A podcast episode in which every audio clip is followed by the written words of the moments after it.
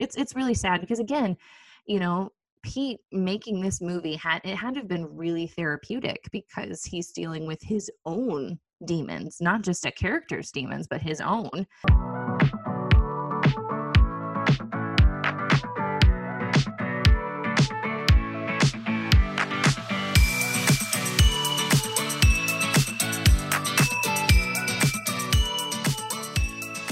You're listening to Atlas Now Streaming, the podcast where we talk about your favorite movies, television shows, and documentaries on streaming platforms. Atlas Now Streaming is produced by Atlas Med staff with your hosts, Jamie Zarlingo and Nina Granger.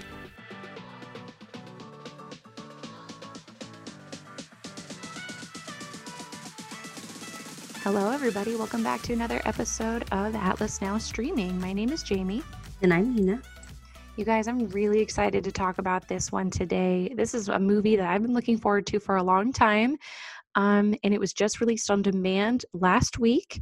The movie I am talking about is Judd Apatow's The King of Staten Island.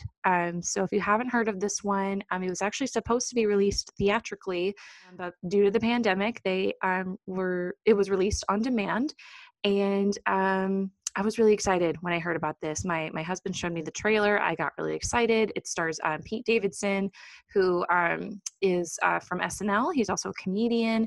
And the film is kind of somewhat a biopic on his life, which really intrigued me because I if you know me, I love Pete Davidson. I stan Pete Davidson. I think he's great. And I love his honesty, and this film to me is a very, very honest look at his life. It is actually very close to his own life if he hadn't, it's from the perspective of if he hadn't have gotten into comedy, what his life would have been like. I told Nina about it, and when I told her that we had to rent it for $20, she was like, ugh.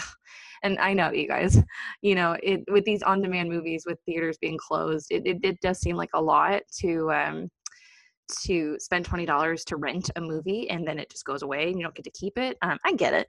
But when you think about it, when you go to the movies, you're spending a lot of money on snacks and drinks. So I guess you're kind of saving money by seeing the movie at home. But I ended up watching it twice because I loved it so much. I really, really enjoyed it.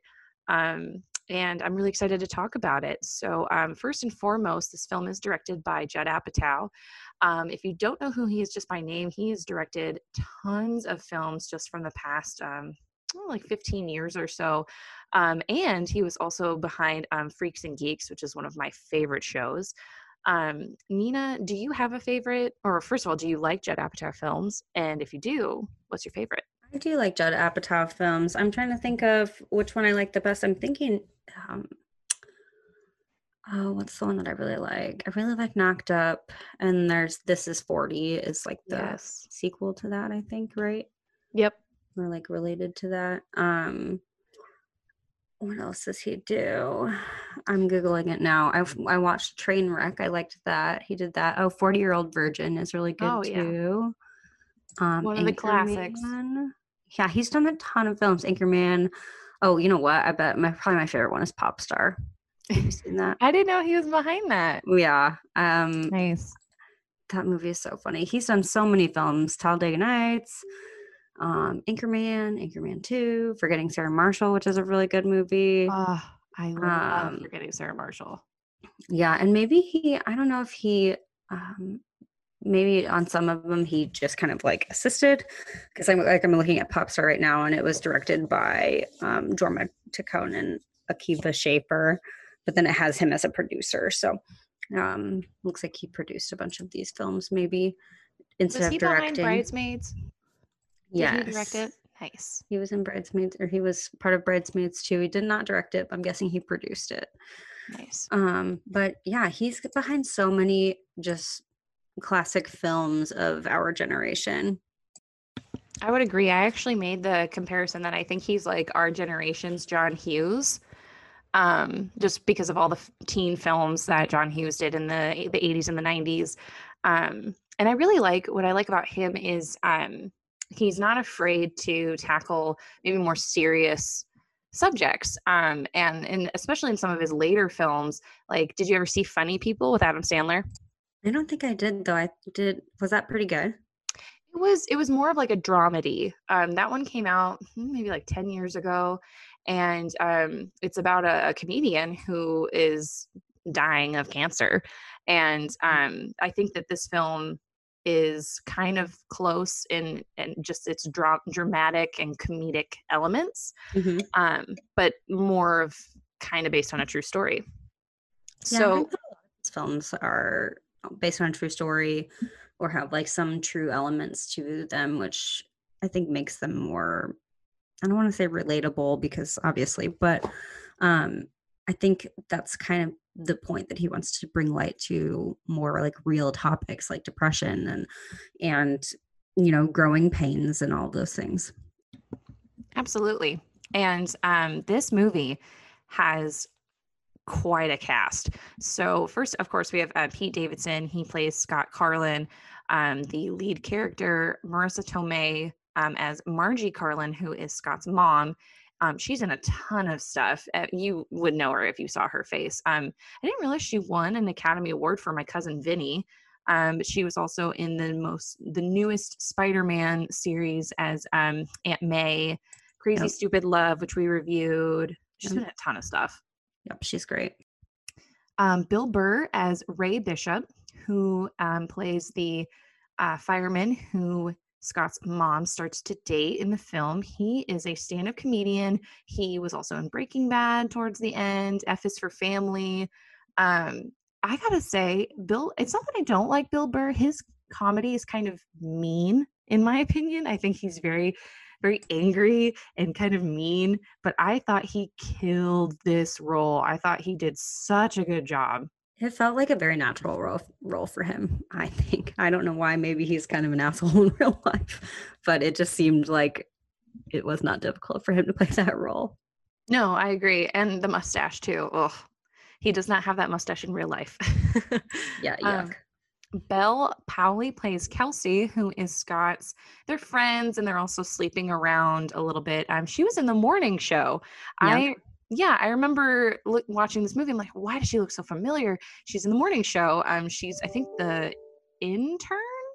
She has a smaller role. Yeah, she's the one that's in The Morning Show. She's sleeping with the weatherman. Yes. And by the way, she has a great accent. She's British, but I mean, she pulls off that Staten Island accent perfectly. Yeah. It's very like Jersey, New York. Oh, yeah. We also have Maude Apatow, who is Judd Apatow's oldest daughter. She plays Claire, who is Scott's sister. She's in a ton of his films. She's actually in Knocked Up and This Is 40, and she was also in the newest Netflix show. I've talked about it a little bit, Hollywood. She played a small role in that. Steve Buscemi plays Papa, who is one of the firemen at the firehouse that Ray works with. And all I put for, I always write down like stuff that these people are in, the actors are in. I just put, you know him, because we all know who Steve Buscemi is. He's pretty great. And I didn't know this. He was a fireman in real life. Oh, I didn't know that either. Yeah. I really liked him in this film because I feel like he always plays a real creepy character. Yeah. But in this film, he is like a really like nice, like endearing character. Yeah, he really did a great job. I love him. I think he's great. But yeah, he actually during 9/11 kind of took a break from filming and helped out in New York, which I think is awesome. That's amazing. I had no idea. I didn't either. I actually just learned that today. So learned something new. Pamela Adlon as Gina, who is Ray's ex-wife.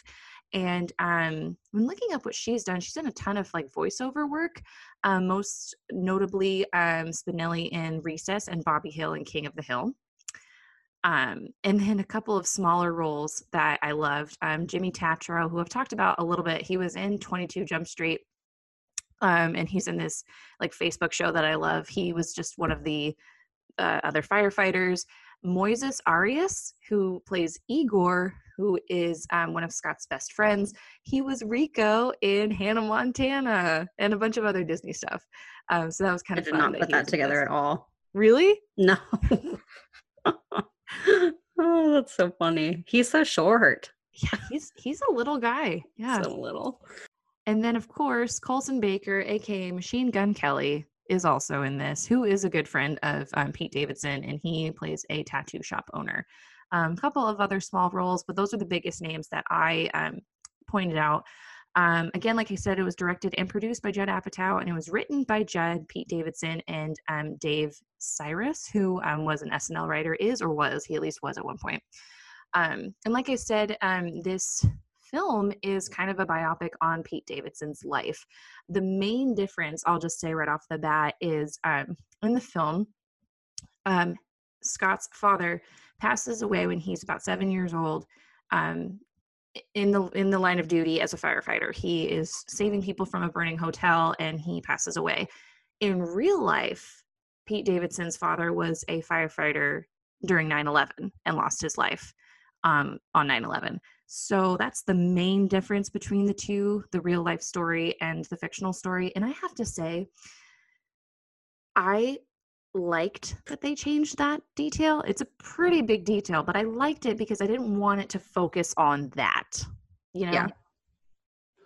Yeah, so. I liked that too. I feel like it was more typical of a firefighter. Like, I don't think that many firefighters had died in the line of duty, but you know, how many died during 9/11? Like, there was a ton.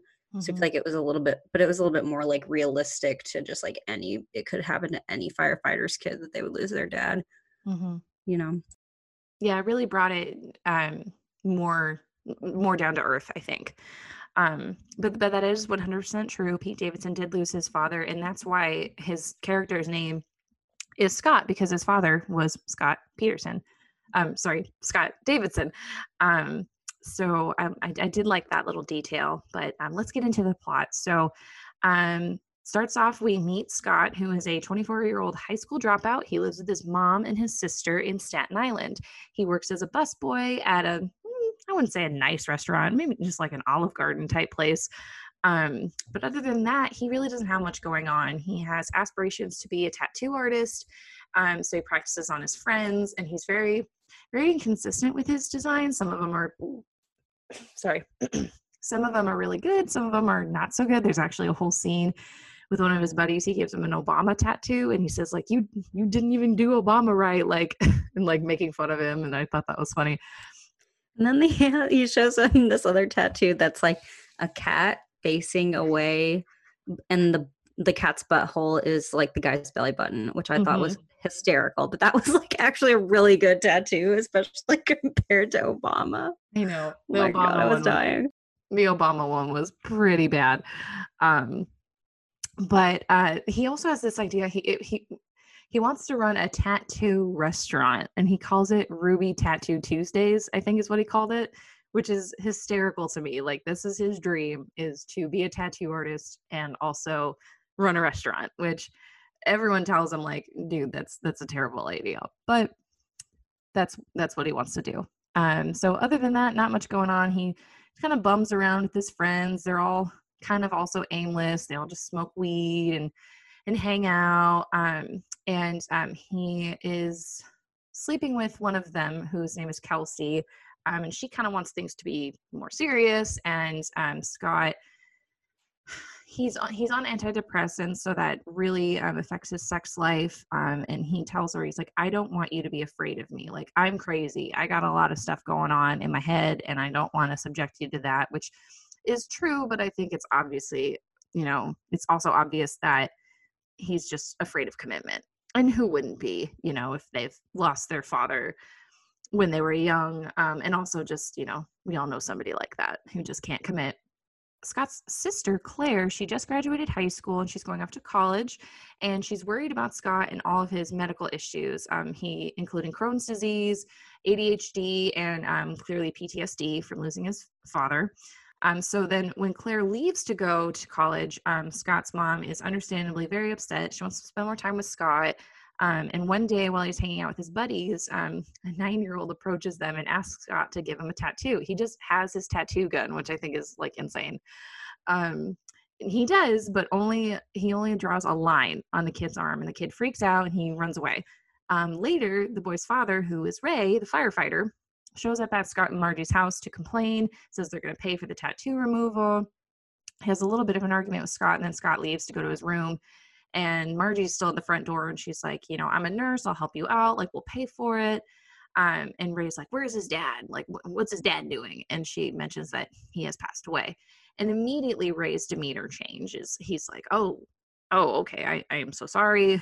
And eventually asks her out on a date. You know, he feels bad for her. He feels bad for the situation. His tune completely changes, and he starts to grow infatuated with Margie. So he is divorced. He has two kids that we find out about later, and one in addition to the boy that we see.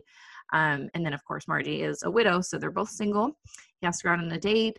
She hasn't seen anyone since her husband died, but she agrees, and they begin to really hit it off. And the sequence is actually really sweet, them going on dates and just spending time together.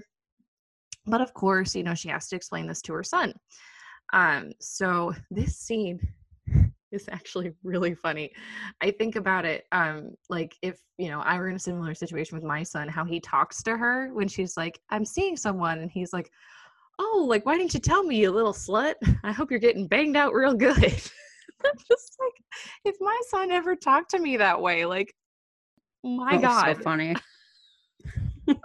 I died. It made me laugh. And then she explains who it is, and he gets very upset, not only because it's Ray, who they did not have a good first meeting, but he is also a firefighter, and he gets very upset. He storms off, and he has this little moment where he's, you know, Margie has this little shrine to her husband, to Stan, and he's like, why don't you just build one across from Dad for Ray, you know, then they can be pals, you know. Obviously hasn't really had a chance to deal with his dad dying, and this new relationship is making all these feelings come up. And it's really sad, because again, you know, Pete making this movie had to have been really therapeutic, because he's dealing with his own demons, not just a character's demons, but his own. And so that whole bit really kind of broke my heart. It was really sad. And something that Pete Davidson's comedy makes me a little uncomfortable, because he pokes so much fun at himself. Like, he really uses like his downfalls in life, like, for comedy. And it just makes me like really sad for him. And so that was kind of what I was expecting to see in this movie. And you do a little bit, there's like a scene where he's with his friends and they're like joking about how his dad is dead and whatnot. And, but you can see that it is also, you know, you can joke about it and hide behind jokes, but it's still very obviously a traumatic experience. And it is in a situation like this that you don't really realize how affected he is by it yet, like, 'cause he jokes about it so much, but clearly he still is not over it. Oh, absolutely. And I was talking to my husband about it, and, you know, he made a point that, you know, comedians generally don't have super happy lives. I mean, they get into comedy to be like, this is my life, you know, and ain't that funny?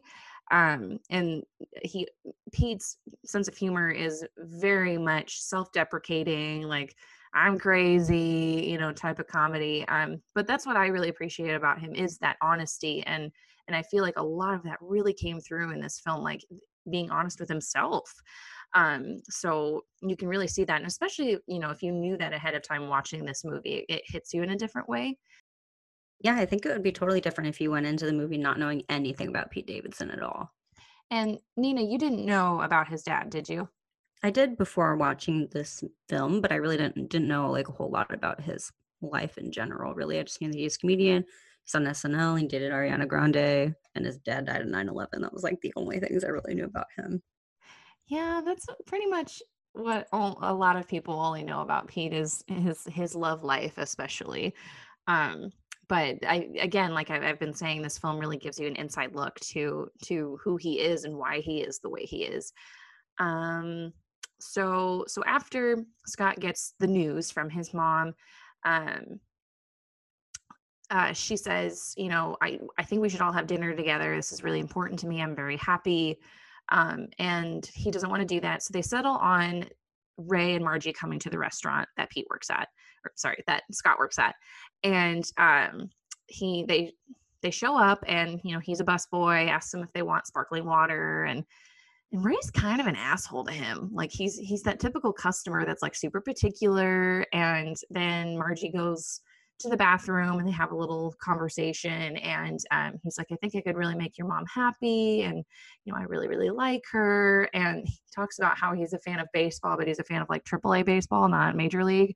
And just kind of casually brings up like, oh, I have, you know, season tickets to the Yankees. And Scott's like, oh, wow, that's awesome. But it's the minor league Yankees. But they decide to go to a game together so Scott and Ray can bond. And when they go, well, actually, before I get to that, so there's this whole little bit where the employees of the restaurant that Scott works at, they fight for their tips, which I thought that this was a hysterical addition to this film, the fighting for the tips. And he gets into a fight earlier in the film, like they push him in and he doesn't want to fight the guy, and the guy, you know, knocks him out.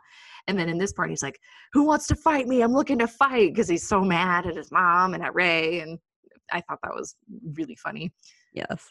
I really hope that that is real in his life. I mean, I don't really want people to have to fight physically for their tips, but it was so funny. So actually, I literally, right before we started recording this, I watched a video of Seth Meyers interviewing Pete about the film, and he asked him about that. And he said, no, but when he worked at a restaurant, I think it was like his uncle's restaurant or something, they did, like, if two guys had like beef or an argument, they would fight, but never over tips. But that was so funny. Loved that little bit. So he wanted to include that, which I'm very thankful for. Really added to the film. So so Ray and Scott go to the baseball game with a bunch of Ray's firefighter buddies, and immediately it's just not off to a great start. Scott's kind of, he doesn't really want to be there, and it makes him kind of uncomfortable to be around all these other firefighters. And Papa, Steve Buscemi, is talking to him and kind of pulls it out of him. He's like, I want to know, you know, what do you think about firefighters? And Scott's like, you don't want to know. And he's like, no, I do. No, please tell me. And that's when he says, okay, if you're a firefighter, you shouldn't have a family, because you shouldn't put your family through that kind of pain if something happens to you. And it's such a kind of a hard scene. Awkward. It is awkward, but yeah. That the part where, you know, he's explaining it and he's like, oh, why don't you ask my dad? Oh, he's dead. And then something happens in the game and he starts cheering and he's like, yeah, what a game, guys, right? And it's just like, ugh, like you can tell that just it's painful for him to even like think about firefighters and just that job in general. But I have to say, like, the men who were there could have, you know, ripped him a new one, but they were very respectful of what he had to say, which I thought was really cool. Mm-hmm. I think that it's before this happened that, you know, when Ray first starts dating Margie, he realizes that the firefighter that died in this hotel fire, like, he was like kind of locally famous.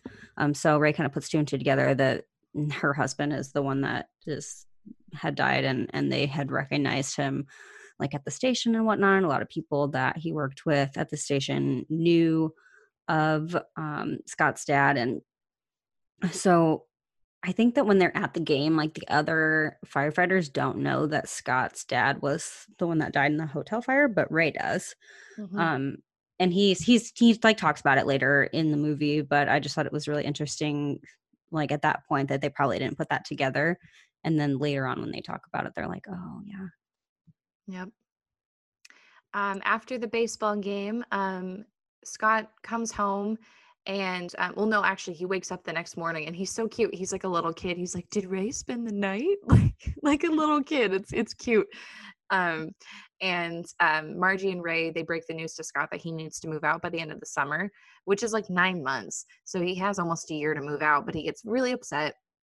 And they also tell him that he needs to start helping out around the house and to help with Ray's kids and taking them to school when he has to work. So then there's a little sequence of scenes where Scott is taking Ray's son and daughter to school, and it's so wholesome and cute. The little girl, she sings for him, which is really sweet.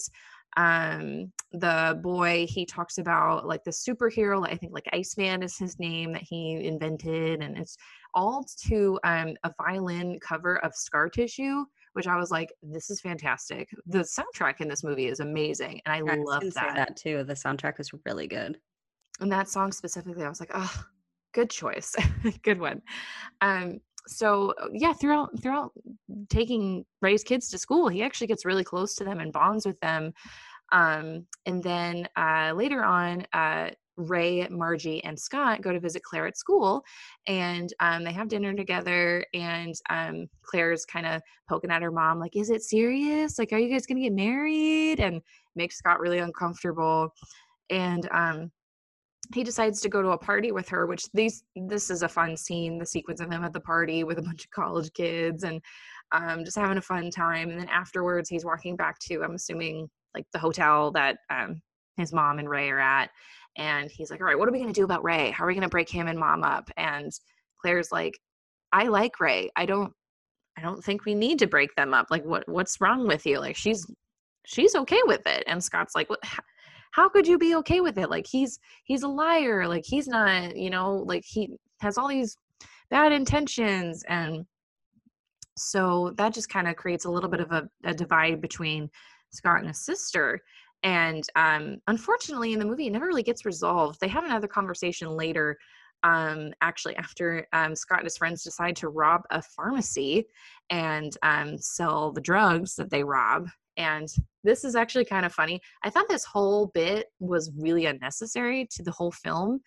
But what I really thought was funny is Scott's supposed to be the lookout. He's a terrible lookout. He's just on his phone, and he's like using Snapchat filters and playing games and just fucking around. And then they get busted, and he bails. He is able to get away, and he ends up visiting his friends in jail. And he's like, are you going to rat me out? And they're like, well, how are we supposed to say that you were the lookout when you didn't look out? Like, you didn't help us. So, but yeah, I felt like that whole, the robbery, all of that, we didn't really need it.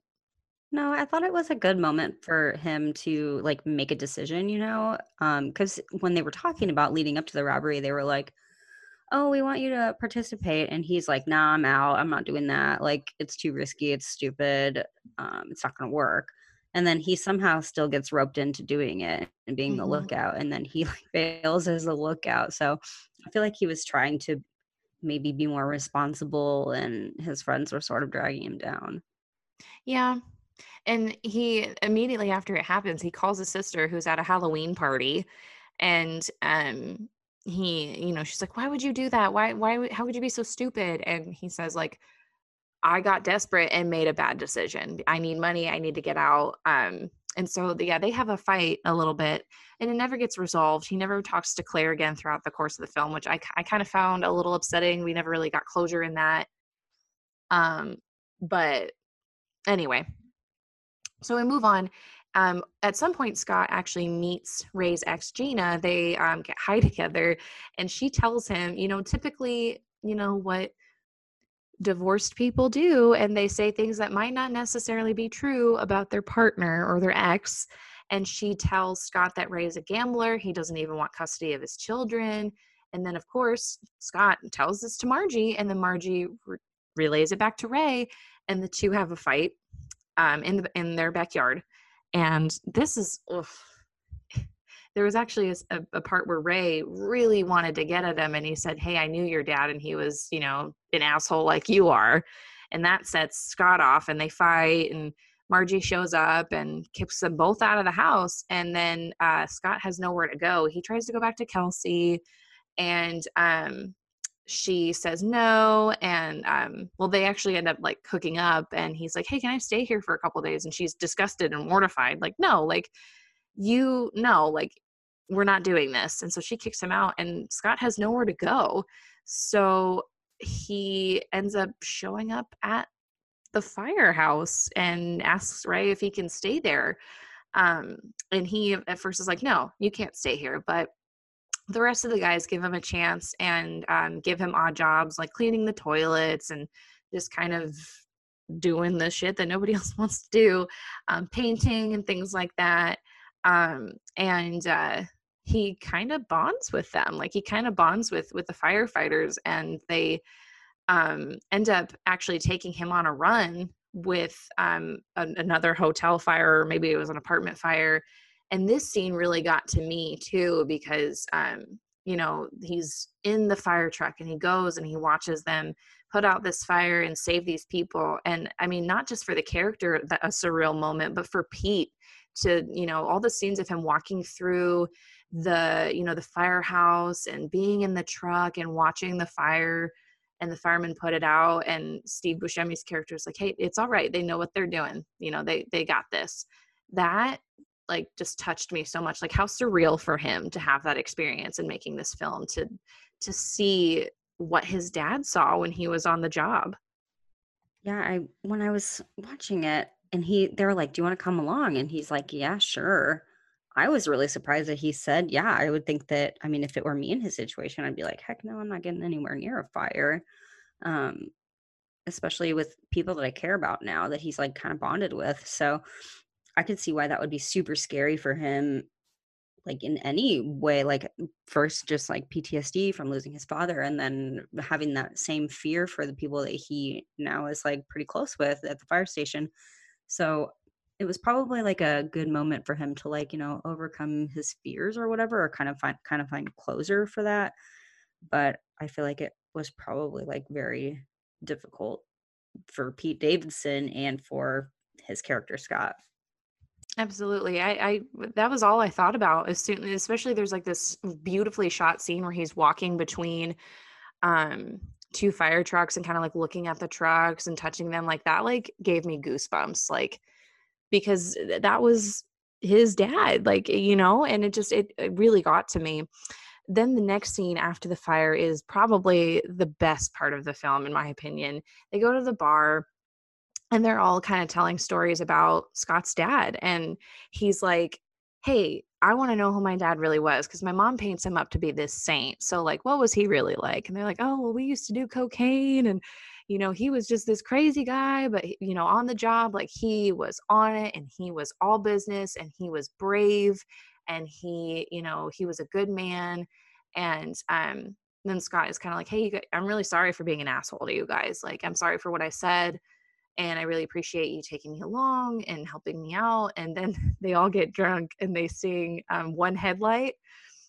I loved this scene. First of all, I love that song. And second of all, it was just so funny. Like it was just all of them. Hilarious. Yeah. All of them drunk and singing together. And then they go back to the firehouse and Ray is still kind of drunk. And he's like, you know, he, through his son, finds out that Scott is actually really talented when it comes to his art and his tattoos.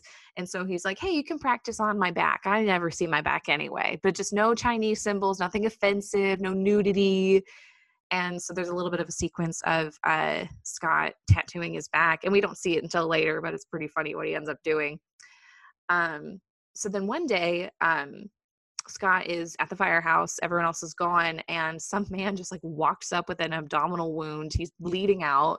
And so Scott doesn't know what to do. And he's like, I'm high, man. I don't know what to do. And the guy's like, I'm high too. So he ends up driving him to the ER. Ray ends up showing up. Margie is actually, she's an ER nurse and she's a school nurse. And she's actually working that night. So they bring the man in, and it's Ray and Scott and Margie, and they're taking care of the man. And then the three kind of make up, and Margie sees all the tattoos on Scott's back, and most of them are dumb or exactly what Ray says to not do. But then there's some really sweet ones, and there's one of the four of them, Ray, Scott, Margie, and Claire, and then there's one of Scott's dad, Stan. And he's like, are they terrible? And she's like, no, it's perfect. And I thought that was really sweet too, that nice little moment towards the end.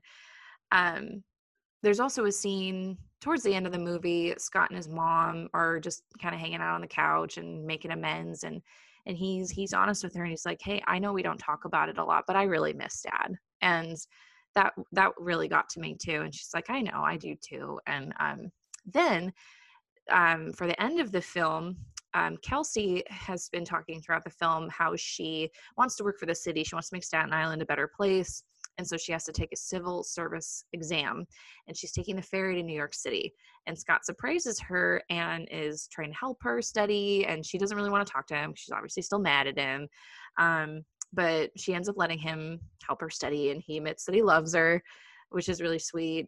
They kiss, and then he takes her, walks her up to the doors, and she's like, hey, it's like a 3-hour test. Are you sure you want to stick around? And he's like, yeah. So she goes inside, and then he ends up just kind of walking away and going into Manhattan. And this scene, I've heard from a lot of people, they think is kind of symbolic. He kind of looks up to the sky, and some people have said that they think he's looking up to where the Twin Towers once stood. I don't know, but it's a pretty decent theory.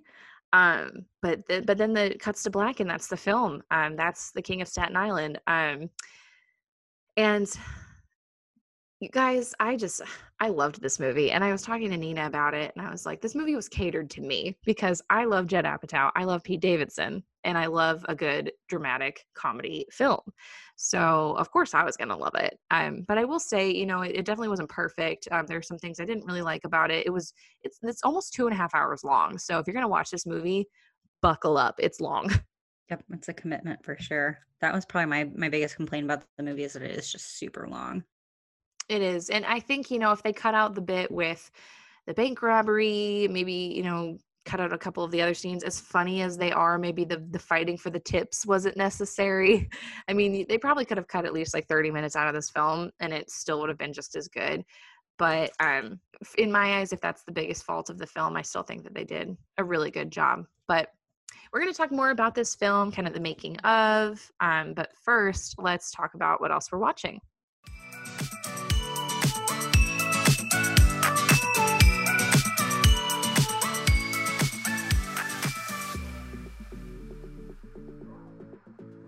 Nina, have you been watching anything else? I have only really been watching the Jeffrey Epstein documentary on Netflix. Have you watched it at all? What? Have you watched it at all? No, I haven't, but I've heard it's wild. Is it wild? It is wild. It's called Filthy Rich. I think I'm on maybe like episode 4 or 5, but it's like, I mean, I've been watching it just in little bits because it's like, really, it's a lot. It's yeah, super, just unbelievable. Just unbelievable. Yeah, I'm surprised. That's another documentary. You said you weren't into documentaries. Expanding your horizon. But I just felt like super. I know. I was kind of out of touch with like what was going on with all of that. Like when it was happening, I didn't really know. Like I just knew that he was like he was going to jail for like. Prostitution of minors, but I didn't know the depth of which that occurred. And also it really interested me that Jeffrey Epstein had so much money and nobody knew where it came from. So I was like, what? Like he has a private island, he has like 6 homes across the world, like and I'm just also just so fascinated with how he was basically famous because he was a millionaire, and he got away with that for so long. Like he was buddy with Trump, with Bill Clinton, with a lot of like big celebrities that I think knew at least a little bit of what he was doing. Prince Andrew. It's just nuts. Like it just every episode it gets deeper and deeper, and you're just like, what? It's just so insane. Basically the moral of that story though is that if you could have enough money, you can pretty much get away with anything because you can just buy lawyers off and you can buy policemen off, and yep, just crazy, super crazy. Yeah. What else have you been watching? You know, I have not really had the time to watch too much else. It is, believe it or not, it's wedding season. And I know a lot of weddings are being canceled or rescheduled, but I'm still doing a lot in that line of work. But other than that, I have also I've been watching Degrassi, but I'm about at the point where I'm going to not watch anymore because my favorite character got killed off. And so when I watched it originally, that was about the point I stopped watching. So I'm about done with that. I'm really, really excited for Hamilton, which will be out in a couple of weeks. Oh my gosh, yes. I also saw like just a few days ago that 30 Rock is having some sort of reunion special in July, which I am so excited about because I loved that show. Yeah, and the cast is great. I just never got into it. You should watch it. It's fantastic. I've not had cable for like forever. Like, I don't remember the last time I had cable. So I think that's why I just never really got into it, because I couldn't watch it when it was coming out. Yeah, I think I would like it a lot. It's a fabulous show. I watched it through all the way years ago, and then I watched it through again when I was on maternity leave, and the show holds up. Tina Fey, of course, is fantastic. Alec Baldwin is wonderful in this show. Tons of small supporting characters that Tracy Jordan, of course, or Tracy Morgan is in it. And so 30 Rock, if you guys have not watched that show, I think it's still on Netflix. Might be going away. I'm not sure. Or it might be on Hulu. It might be on both. I don't know. It's out there somewhere streaming, but it's a fantastic show, and they're doing a reunion episode, and I'm really excited about it. Nice. But other than that, I don't know. Not really. Well, I went over to a friend's house the other day, and they have a like 2-year-old daughter, and I watched Moana, which I had not seen yet, and it was really, really cute. Moana is one of my favorite Disney movies in recent years. It's really good. It's so good. So anything with The Rock in it is going to be good. So. Oh, yeah. He's so great in this. And the actress who plays Moana is great, too. She was actually in, it was like 2 years ago. I think it was called Rise. It only had one season. It got canceled. But it was about a bunch of high school students who were doing the musical Spring Awakening. And it's actually kind of based on a true story. The school, they're in, a pretty conservative town. And if you're unfamiliar with Spring Awakening, it is a very dark musical. Talks a lot about, teen sex and abortion, suicide, they're gay teens. I mean, a lot of heavy topics in that musical. And of course, nobody wants them to do it. And also language and all that other stuff. I really liked it, but it got canceled after one season, but she was the lead in that. So, I would have never known that.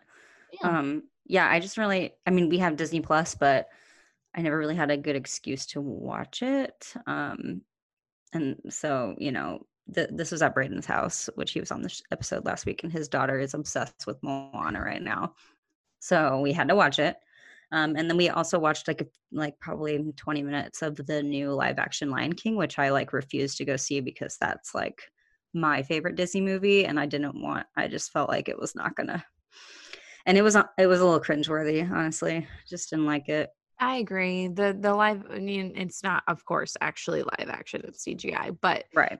I agree. I was really looking forward to it. And then when I actually ended up watching it, I was like, okay, this is pretty much the exact same movie. Yeah, but with CGI. Yeah, I watched 20 minutes of it, and I was like, no, I'm done with it. Yeah, some of these live actions are really good, and some of them are just better off not being made. The live action Mulan was supposed to come out in March. Yeah. And it obviously didn't happen. Wonder if that's just going to be delayed. Oh, speaking of delayed, did you see that the Academy Awards are delayed? What? Really? Yeah, so they delayed them 2 months, I think. That's scheduled for next April instead of February. Really? Because they wanted to give movies that were coming out in theaters more of an opportunity to be viewed, and hopefully that helps. But I was pretty shocked to see that. Can you imagine if the Academy Awards are all on Zoom? Yeah, that'd be nuts. Everything else is. How could you have a big crowd like that? You just can't. You just can't. Mm-mm. I don't know what it'll look like next April, but I'm assuming that it's still going to be I wouldn't want to be in a room with thousands of people. Thinking about being in the room with that many people right now gives me so much anxiety. Going to the zoo, to the pool, to a concert, these things that I used to be now I'm oh my God, no. Yeah. The amount of anxiety that we are all going to have once this is over, whenever it ends, those feelings are going to take a while to go away. Mm-hmm. I think I would feel a little bit better if I knew that every single person had to wear a mask and wear it correctly. But like even just shopping, like going to the grocery store, like half the people here in Nebraska don't wear a mask. No. Some people that do more, which is infuriating. If you've worked in a hospital, you know why that you can't do that. It's not effective. Sorry, what? To like not have it cover your nose. Like, oh, it's just okay. Pointless. You cut out a little bit. I've also seen a lot of people wear them like the opposite way, like wearing them backwards. I just don't. If everybody was like required to wear them and wear them correctly, I would feel a little bit better about public events like concerts and whatnot. But also I don't think I would want to be at a concert. I mean, I can wait. Yeah. And I want to wear a mask for like several hours. Like there's an amusement park that's pretty close to Omaha that I have been dying to go to for a couple of years. We just haven't gotten around to it with a group of friends, and they are reopening, but you have to wear a mask. And I'm like, I cannot wear a mask outside in July. No. For several hours. Like I will just wait till next year or whenever yeah. Masks aren't required anymore. And I know exactly which amusement park you're talking about. That mm-hmm. also, like Disney's trying to open. Like, mm-hmm. No, that many people that close together wearing masks. Like, first of all, yeah, people are just not going to do it, and then they're going to cause a scene if you try to make them do it. Yep. And then also just like being, especially like just thinking like Disney World and how humid it is down there. Wearing a mask mm-hmm. sounds awful. Yeah, my husband's cousin, their honeymoon was to Disney World in September. They moved their wedding, but their honeymoon was non-refundable, so they're going. Oh well. So we'll see how it ends up. But yeah, let us know. It's terrible to me. Yeah, it's certainly weird times we live in. But these are just sacrifices that I'm willing to make at this point for my own health. Yeah, insanity. Yes. Right. But anyway, that's what else we're watching.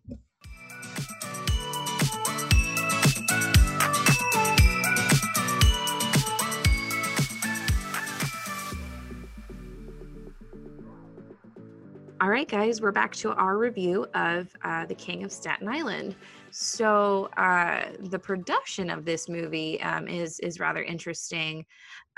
So in January of 2019, Universal Pictures announced that they're producing a new Judd Apatow film starring Pete Davidson.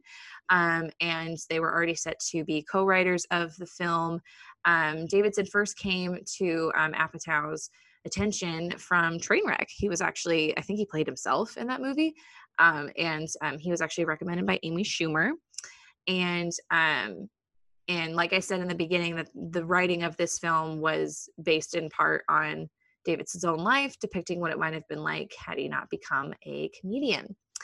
And it was scheduled to have its world premiere at South by Southwest on March 13th of this year. However, the festival was canceled due to coronavirus.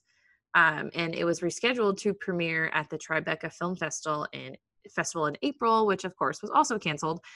And it was supposed to have its theatrical release actually yesterday, June 19th. So, of course that didn't end up happening, and it was, released on demand on June 12th.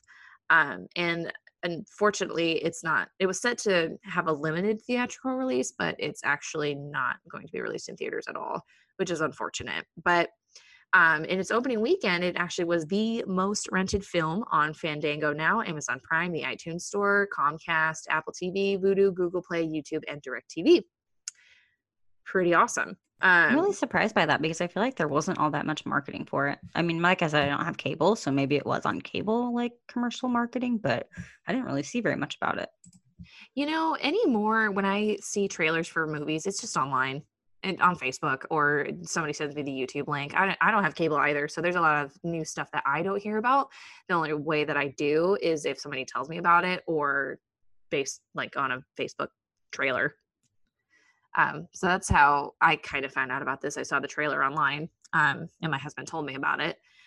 As far as like general reviews of this film, it holds a 72% on Rotten Tomatoes, average rating of 6.83 out of 10. The critical consensus says The King of Staten Island's uncertain tone and indulgent length blunt this coming-of-age comedy's ability to find itself but Pete Davidson's soulful performance holds it together. Writing for the Chicago Sun-Times, Richard Roper called the film sharp and funny, gave it 3.5 stars out of 4, said Davidson delivers a fully realized, nuanced performance tackling dark comedy and raw drama with equal aplomb. And David Ulrich of IndieWire gave the film a B+, called it sweet and tender dramedy. Writing teetering between self-parody and something truly beautiful, Apatow's latest offers yet another shaggy portrait of a permanent adolescence. But this one, his best film since 2009's Funny People, helps make sense of why he always keeps going back to the same archetype. I think it's a really good description of the film. And I would say with Judd Apatow films too, like there's no movie of his that doesn't have some element of drama, of conflict, of, you know, coming of age in some way. I mean, when you look at, the 40 Year Old Virgin, like what a funny concept, a man who's 40 and still has never done the deed.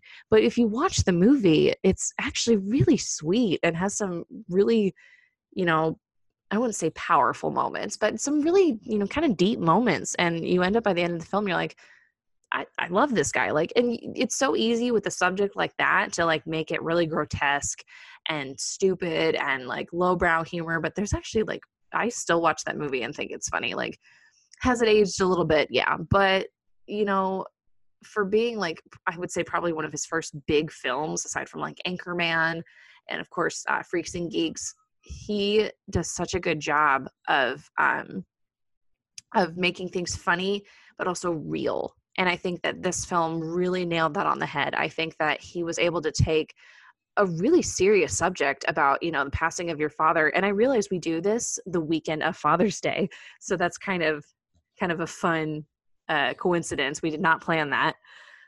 But it takes, this really serious subject of losing your dad and how that stunts you mentally, emotionally, and dealing with that kind of pain and confronting it head on and coming out, you know, better on the other side. And I didn't mention this in the summary, but Scott does say like, hey, I know I'm difficult to deal with and I'm going to try to get my shit together. So I appreciated that he did that for his mom. You know, like I can't imagine having a 24-year-old kid who is kind of a mooch, kind of leeching off of you. But also knowing what they had to deal with, you know, I feel like Judd Apatow and Pete Davidson for, you know, co-writing the screenplay really did a good job of meshing those two, the serious and the funny. Yeah, I think that they do a good job of creating like the feeling of empathy for Pete Davidson's character because you can tell that he just had such PTSD and depression from what happened. And then it basically resulted in him being like a classic failure to launch kind of guy that just couldn't get his shit together because of, you know, he talks about in the movie that he didn't finish high school. Like he dropped out. He thinks that he's too dumb to go to college. Like really he has such like little aspirations for himself because he doesn't see himself in a very good light. Which I think, you know, you just feel kind of bad that there are people out there that are like that and they have experienced such trauma in their lives that it really like, I think that taking into consideration the timing of that when he was a young kid, just on the path of development and how that probably affected him and kind of stunted his mental growth sort of, really makes you feel for his character and feel for him as a person and feel for the people that have gone through that. And that's something that I was talking to my husband last night after we watched it, that a lot of celebrities, and we mentioned this earlier, a lot of celebrities have like really, really hard upbringings and you can't really tell. You just think like, oh, they lived this amazing glamorous life. And really they have had a lot of demons to deal with. So I feel like it's just a really good movie that outlines, you know, how people are so affected by what happens to them, especially in their family and in their youth, and how it can take a while to overcome that. And that's not necessarily a terrible thing. I mean, he did make some really good progress throughout the movie. And obviously now Pete Davidson is like very famous and he is like pretty successful. So, you know, he's not like a not a total failure in life or anything. He obviously could aspire to things. It just took him a little while to get there. Yeah, no, I 100% agree. That is a great analysis for it. And I know a lot of people, some people who may work at Atlas, cough, Rich, cough, who do not like Pete Davidson. And hey, you know what? If you don't like his comedy, I get it. It's a little, I wouldn't even say little. It's very dark. His sense of humor is dark. His jokes are very self-deprecating. That's his comedy. And that's how a lot of comedians deal with their shit, is by being like, hey, look at how much I suck, you know? But I think even if you don't like Pete Davidson as a person, for whatever reason, give this movie a watch, because it will really help you kind of see more about him. You really get kind of that close, personal, raw look. And I think, again, I commend him for being so honest and for taking that leap and telling this personal story. It's very, very raw story that, you know, I have unfortunately never lost a parent, but especially losing a parent in something like the terrorist attacks of 9/11. And having to live with that for the rest of your life, like, of course it's going to, you know, do something to you. But being able to tell that story so honestly to millions of people is really admirable. And I think that he did it really, really well. And I'm really excited to see what other stuff he's going to do. I'm excited to see other films. Hopefully when everything opens back up or whatever, when he's back on SNL, I'm excited to see him on there. And I just really want people to give this movie a chance, because I loved it. I really enjoyed it, and I want to rent it again, but I really don't want to spend another $20. But I did really enjoy it, and I think that everyone should give it a watch, especially if you don't like Pete Davidson, because if anything else, I feel like it'll make you just want to give him a really big hug, you know? That's true. It's kind of a redemption story for him. If you just don't like him, his comedy, his style, you definitely do see a lot of his comedian style in this film, but there's like evidence to back up why he's that way, you know? So it makes you just like kind of understand him a little bit more. But on an official rating scale, Jamie, what would you give it? I think I'm going to give this one I'm going to give it a 4.5 out of 5. I don't think it deserves a full 5, just because it is a little long, too long at times. I tried watching, I fell asleep the first time I watched it because I fall asleep during everything. And then when I was picking up where I left off, I felt like I was watching it forever. And then I paused because I had to do something. I think my son actually woke up from a nap, which he has right now, if you can hear that in the background. And I paused it, and there were still 40 minutes left. And I loved the movie, but I'm like, oh my God, how is there still this much movie left? So definitely could have been trimmed down a little bit. I don't like how not everything was wrapped up in the end. At times it felt it was a little too, not optimistic, but at the end, like, you know, Kelsey takes him back and everything's fine with Ray and everything. Like, I don't think that that's necessarily life, but I think with how heavy the movie gets, it needs that. It needs that sense of like, things can be okay. Things can go the way you want them to. So it's not really a fault of the film, but it's just not 100% realistic, I guess. But yeah, 4.5 out of 5, not a perfect film, but I really, really, really liked it. The cast is outstanding. Everyone does a great job. The writing is excellent and funny and sweet. And I just really loved it. So that's my official rating. What about you? Yeah, I would totally agree. I would give it a 4 out of 5 because I'm not as obsessed with Pete Davidson as you are.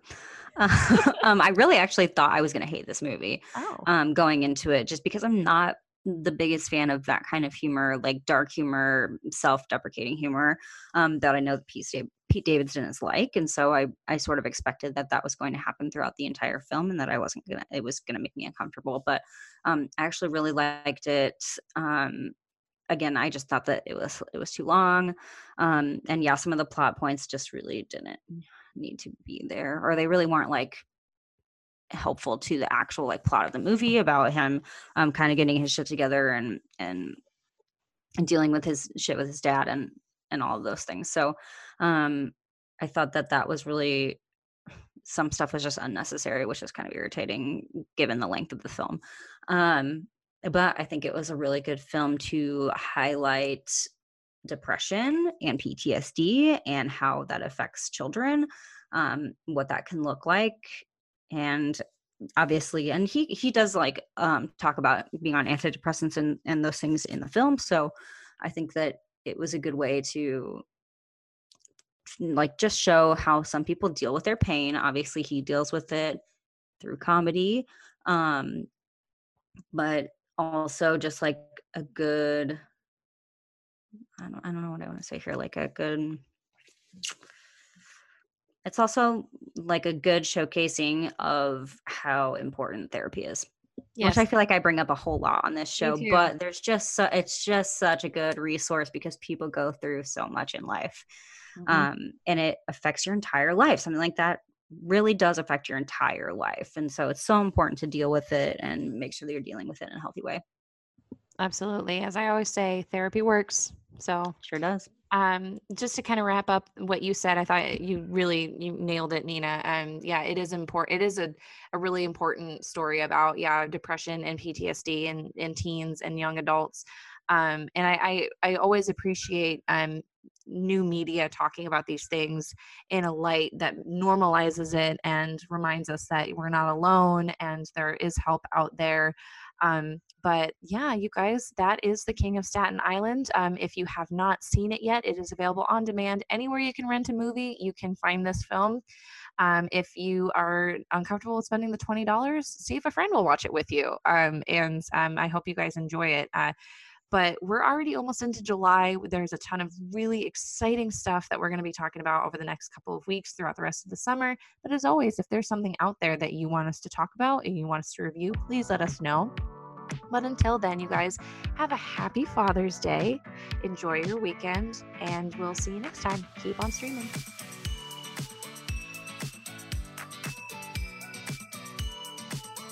Thank you for tuning in to another episode of Atlas Now Streaming. Let us know in the comments what you're watching and if we should give it a review. Until next time, keep streaming.